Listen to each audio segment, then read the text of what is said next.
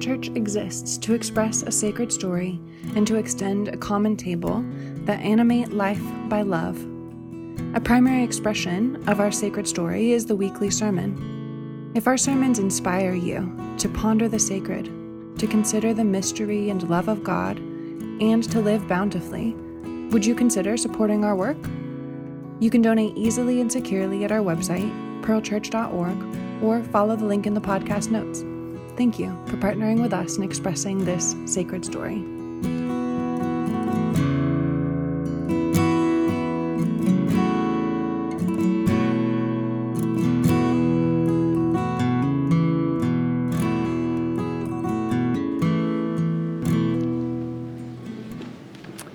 This morning, we are continuing in our summer sermon series titled The Five Scrolls, traditionally known as the Megilloth.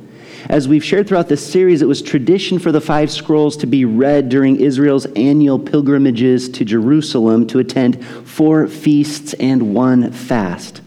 At these feasts and fasts, the Jewish people gathered from all of the villages throughout Palestine to remember who they are to find motivation for continuing their lives of faith and to orient their lives once again to ground, to tether their lives in God who is love.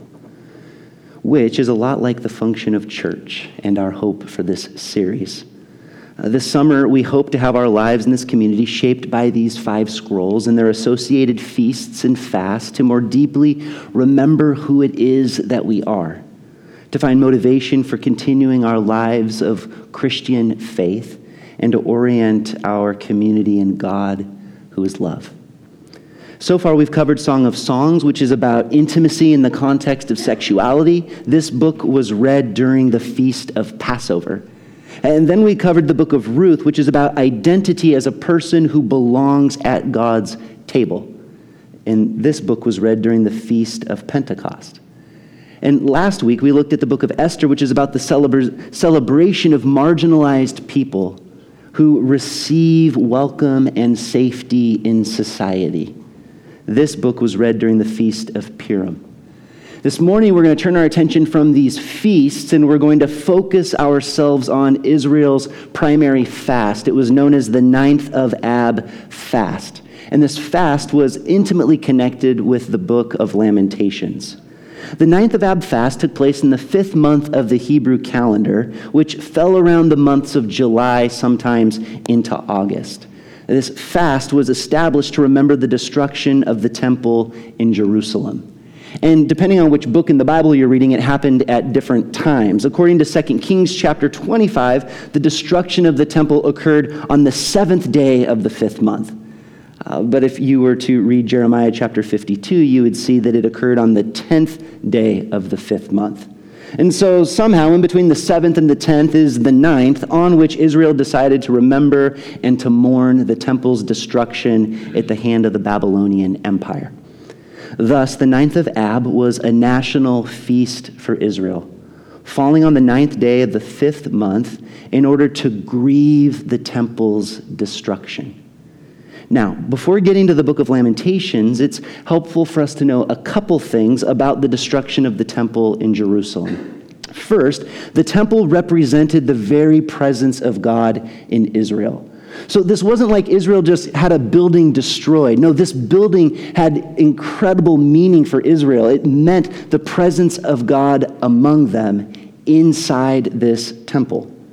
You may remember that after fleeing Egypt, Moses met with God up on the mountaintop and received the commandments. He then came down. Israel entered into a covenant with the Lord. They received instruction on how to build the tabernacle and the ark and how to set up the tent of meeting. Inside that tent of meeting was the ark. Above the ark were these two cherubim. They faced outward. Their wings came over the top of the ark. And it was said that God's presence dwelt right in between those angels' wings above the ark. When the tent of meeting was set up, at its center was God. God. And around that tent of meeting gathered all the 12 tribes of Israel as they traveled throughout the wilderness on their way to the land of promise. Fast forward, Solomon is king. Solomon builds God a temple. That temple is filled with God's Spirit. It takes over the job of the tent of meeting and the ark. Thus, at the center of Israel, in Jerusalem, on the hilltop, dwelt the very presence of God in the temple. It's this very temple that was sacked and ultimately destroyed by the Babylonians, which both liter- has literal and metaphorical meanings. This means that God's presence at the center of Israel's life had departed, it was gone. Israel was without Yahweh. Which brings me to a second point, and this is the reason for why the temple was destroyed. The temple was said to be destroyed because Israel had failed at being faithful to God. How? Well, a primary reason comes from their Exodus story. If you remember, they were slaves in Egypt crying out to God for liberation. And in that story, we learn that God is the one who liberates every people who are oppressed. So Israel is set free. This is very important. Israel was an enslaved people, cried out for help. They were liberated, set apart, and they were called to bear witness in the world to this liberating God. They were to be that light of God's liberation in the world. But over time, this marginalized people became an empire. And rather than participating in God's liberating work, most ironically, Israel became a people that used its liberation to enslave and to dominate other people. In other words, Israel had become like Egypt, an empire filled with people who cried out for liberation.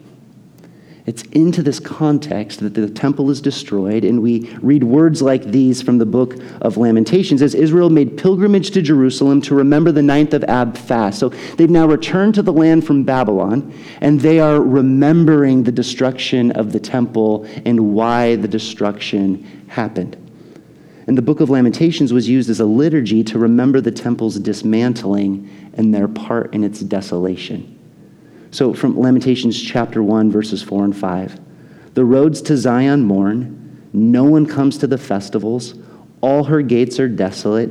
Her priests groan, her young girls grieve, and her lot is bitter.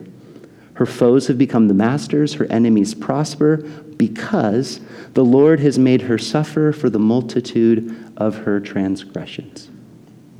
Heavy, hard, I think we could maybe use a word like honest, maybe even human, and I think so incredibly beautiful.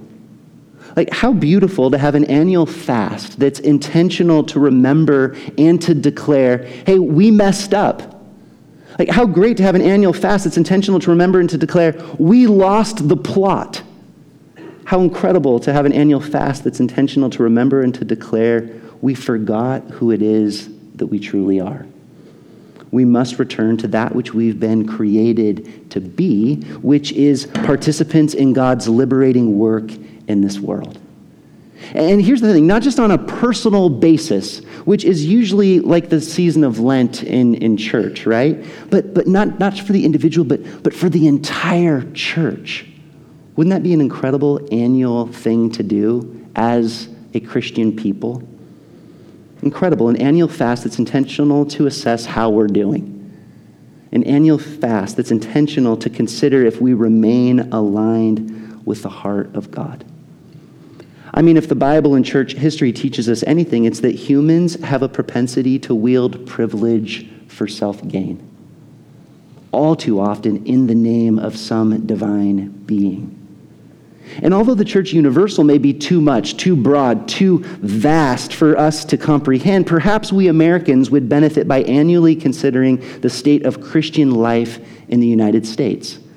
And so that's what we're going to do this morning. We're just going to consider the state of Christian life in the United States.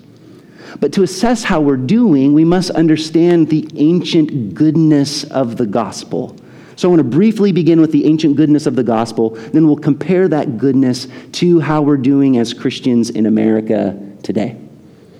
In the Gospel of Mark, Jesus is intentionally set up as a subversive Caesar. Like Rome's Caesar, Mark intentionally casts Jesus as the Son of God. Rome believed that about Caesar. Who is a Savior? Rome believed that about Caesar. Who brings about peace on earth? Rome believed that about Caesar. Through a cross, Rome believed that about Caesar. However, in one of the world's greatest reversals, Jesus doesn't use his power and privilege to crucify the other.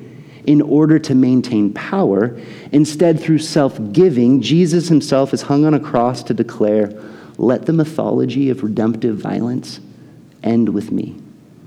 Let that whole way of seeing it just end. Let it, let it be done, put asunder with me. And then in the Gospel of Luke, chapter 4, Jesus walks into a synagogue, unrolls the scroll of Isaiah, and reads these words Freedom from bondage, healing for the sick, release for the oppressed, and the proclamation of God's favor on everyone and everything. He then says, Today this scripture is fulfilled in your hearing, and the people, we are told, were amazed at his gracious, at his gracious words. And so, about these points from Mark and Luke, I'd like to ask some very ninth of Ab fast questions about American Christianity. Question Is American Christianity marked by a gospel of self giving that insists the powerful and privileged must use their power and privilege to help put an end to the mythology of redemptive violence. Is that American Christianity today? Or, like Rome, is American Christianity enamored with the myth of redemptive violence? Look like us, believe like us, live like us, or else? Or else is a very gospel of Rome gospel. And to be clear, to be clear, what I'm talking about here when we walk through these facets of, of Luke chapter 4 gospel points, uh, this, isn't, this isn't like a spiritualized gospel that Jesus is trying to proclaim. Jesus isn't trying to proclaim a spiritual gospel. Uh, he's trying to proclaim a very practical gospel for here and for now. You see, what often happens for powerful and privileged people, like many white, straight people in the United States, we have to, go- we have to spiritualize the gospel. Why do we have to spiritualize it? Well, many of us are already free. We're not oppressed. We live in a society where we're favored. And so to try and make meaning of Jesus' gospel, we spiritualize it. Well, well then uh, my soul has to be freed. My soul is oppressed. My, my soul needs salvation. But that's not what Jesus was meaning, nor was it who he was talking to with oppressed Jews in an empire under the boot of Rome. And so, question is American Christianity marked by nurturing freedom from bondage? Like, is American Christianity consumed with policing reform and incarceration reform and subverting the myth that shame and isolation make for human flourishing? Or, like Rome, is American Christianity increasing human bondage today? Uh, here's another question that rises from Jesus' gospel in Luke 4 Is American Christianity passionate about healing for the sick? Like, is American Christianity fervent about health care and access, unfettered access to doctors and psychologists and physical therapists for everyone, especially the least of these? Or, like Rome, is American Christianity limiting access to these consequential benefits? And here's another question that rises from Jesus' gospel in Luke 4 Is American Christianity passionate about releasing the oppressed? Like, is American Christianity zealous for seeking out the most deeply marginalized people to support them, to lift them up, and to ensure their place at God's table for everyone? Or, like Rome, is American Christianity increasing oppression for those who are different and most in need? Like, is American Christianity fanatical about ensuring every person knows that they're favored by the divine? Or, like Rome, is American Christianity most interested in delineating favor based on race and sexual orientation and nationality and tax bracket? And one last question that rises from Jesus' gospel in Luke 4. Is American Christianity marked by nurturing a gospel that results in people being amazed at its graciousness? Or does American Christianity come across to non Christian people as bigoted, proud, tribal, and violent? Raise your hand if within the last week you heard a non Christian say, American Christianity is so gracious. no hands. For those watching online, no hands. Yeah, yeah, ever in your life. It's been a while, for sure, for sure. Which makes me want to ask how did we get here?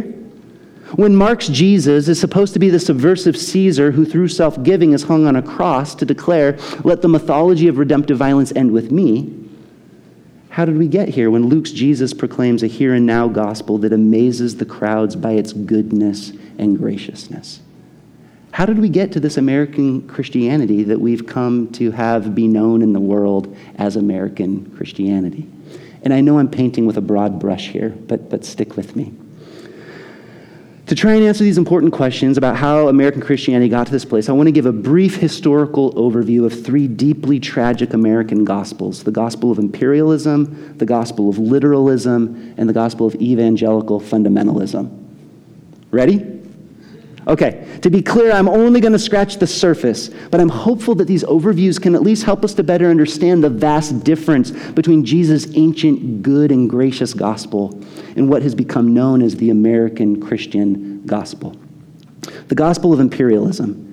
Under Constantine in the fourth century, the church suddenly, like almost in the blink of an eye, under Constantine in the fourth century, the church was suddenly given extraordinary power to engage in legislation, clergy was able to begin burning books and taking the property of heretics.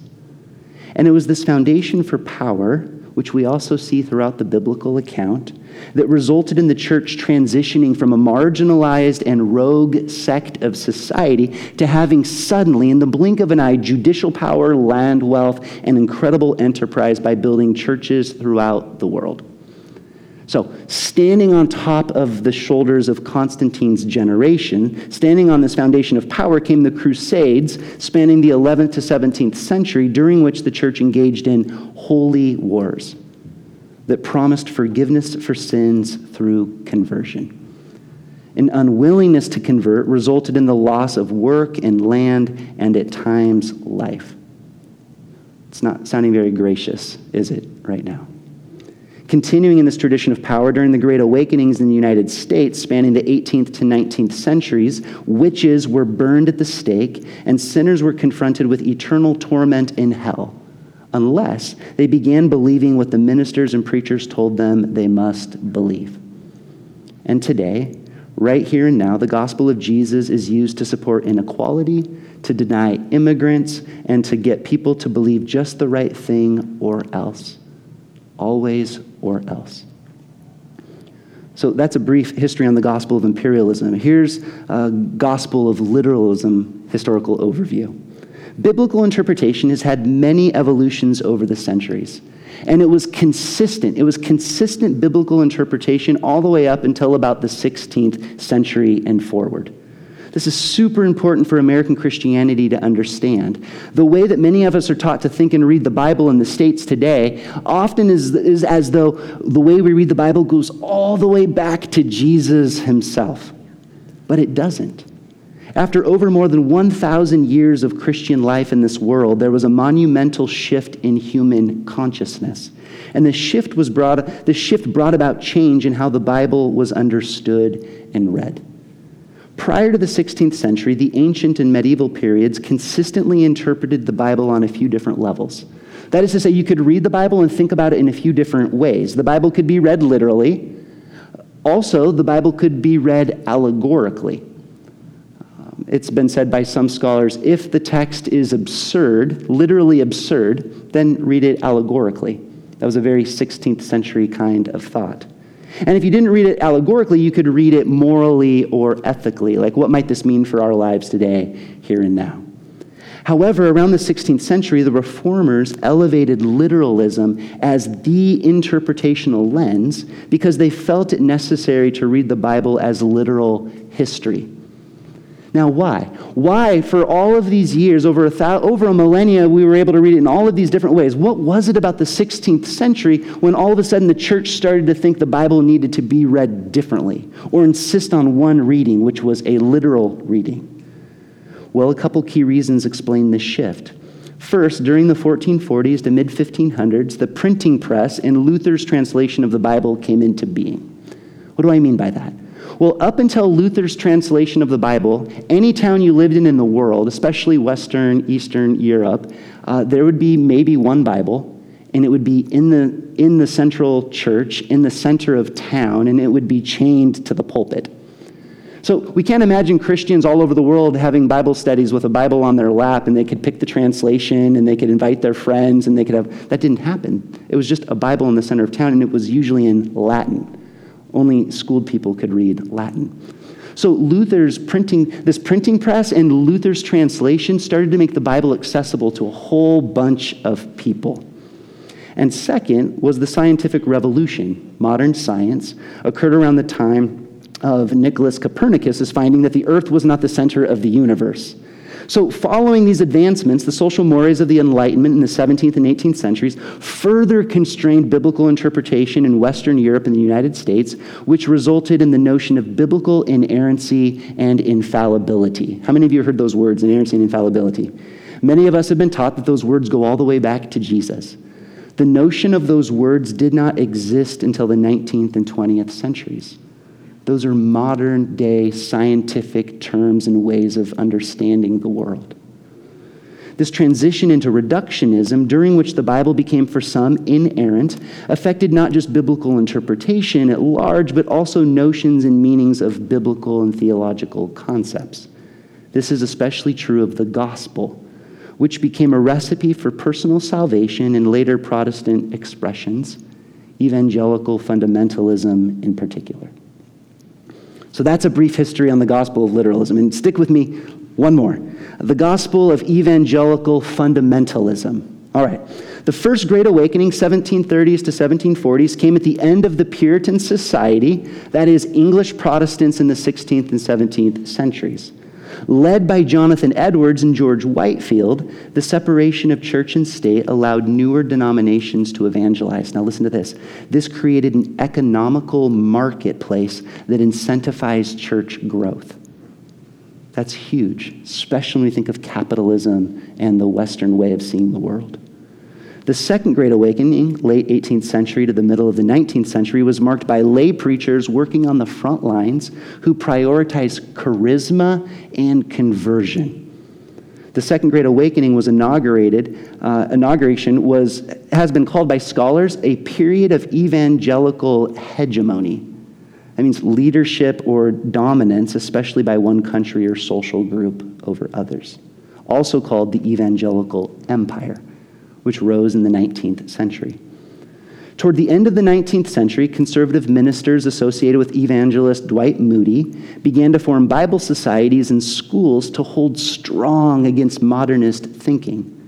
And running wild with the notion of inerrancy, John Darby, maybe you haven't heard of him, he had apocalyptic notions which he read out of the book of Revelation, and he said things like this Civilization was in decline and heading toward Armageddon, after which Christ would return, restore his kingdom in Jerusalem. Anyone ever hear that or read Left Behind? Okay? This became a core facet to American Christian faith. Following World War II, fundamentalist modernist battles occurred, and many scholars actually thought that the United States was going to move post Christian like what was happening in the Western, uh, Western Europe. However, following World War II, which reminded Americans that there is evil in the world, Americans began pouring into churches around the same time that most notably Billy Graham began preaching. Graham began distancing himself from fundamentalism, calling himself an evangelical. That word had actually gone out of use in his time. He and others defined evangelicals as being born again being born again became shorthand for the meaning and essence of the gospel. I'm almost done. Following the 1960s and 1970s that witnessed much cultural upheaval and change, such as the civil rights movement, the protest against the Vietnam War, and the Roe versus Wade decision, isn't this interesting, this overview? Jerry Falwell and a host of pastors and televangelists took to national politics, forming the moral majority, the Christian voice, and the religious roundtable. From that point forward, not very long ago, 30, 40, 50 years ago, from that point forward, the evangel- evangelical gospel has been about being born again, being anti queer, being pro life, and having a sincere focus on the family. Pun intended, James Dobson. so, there in a nutshell, you have, you have it. You have the whole thing. As I understand it, American Christianity has messed up. We've lost the plot. We've forgotten who it is that we are. And it is in desperate need of returning to Jesus' subversively good and gracious gospel. Perhaps we could call it the 17th of July fast. Maybe that's what we should do. An annual pilgrimage back to the very heart of God, during which we remember that Jesus' gospel was, from the very beginning, good and gracious. Not for the powerful and privileged, not for the white and straight, but for the most vulnerable amongst every society throughout time. Truly like a light on a hill, truly like a temple comprised of diverse humans within which the divine dwells, in order to subvert empires through our embodiment of and work toward freedom from bondage, healing for the sick, release for the oppressed, and the proclamation of God's favor on everyone and everything. And so on this day, let us grieve what our faith has become in our country. Let us grieve and let us repent. Remember, repentance means to return home. Let us return home to this good, gracious gospel of Jesus and embody it and proclaim it with our lives. May it be so, and let us pray. Oh God, the roads to your very heart, home, mourn. Appointed feasts lay waste, gateways are desolate. Christian faith in America causes many people to groan and grieve. From the depths of this pit, please raise us up. Raise up this beautiful faith that is to partner with your work of pulling the whole world forward into more and more love. And help us not to cease in our homes, in our schools, in our cities, in our country, until every person knows that they are cherished, that they are loved, and that they belong in you.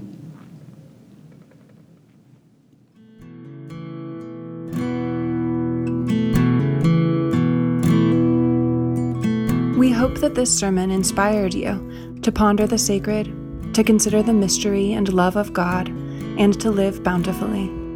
If you don't already support our work, will you begin today? You can donate easily and securely at our website, pearlchurch.org, or follow the link in the podcast notes. Thank you for partnering with us in expressing this sacred story.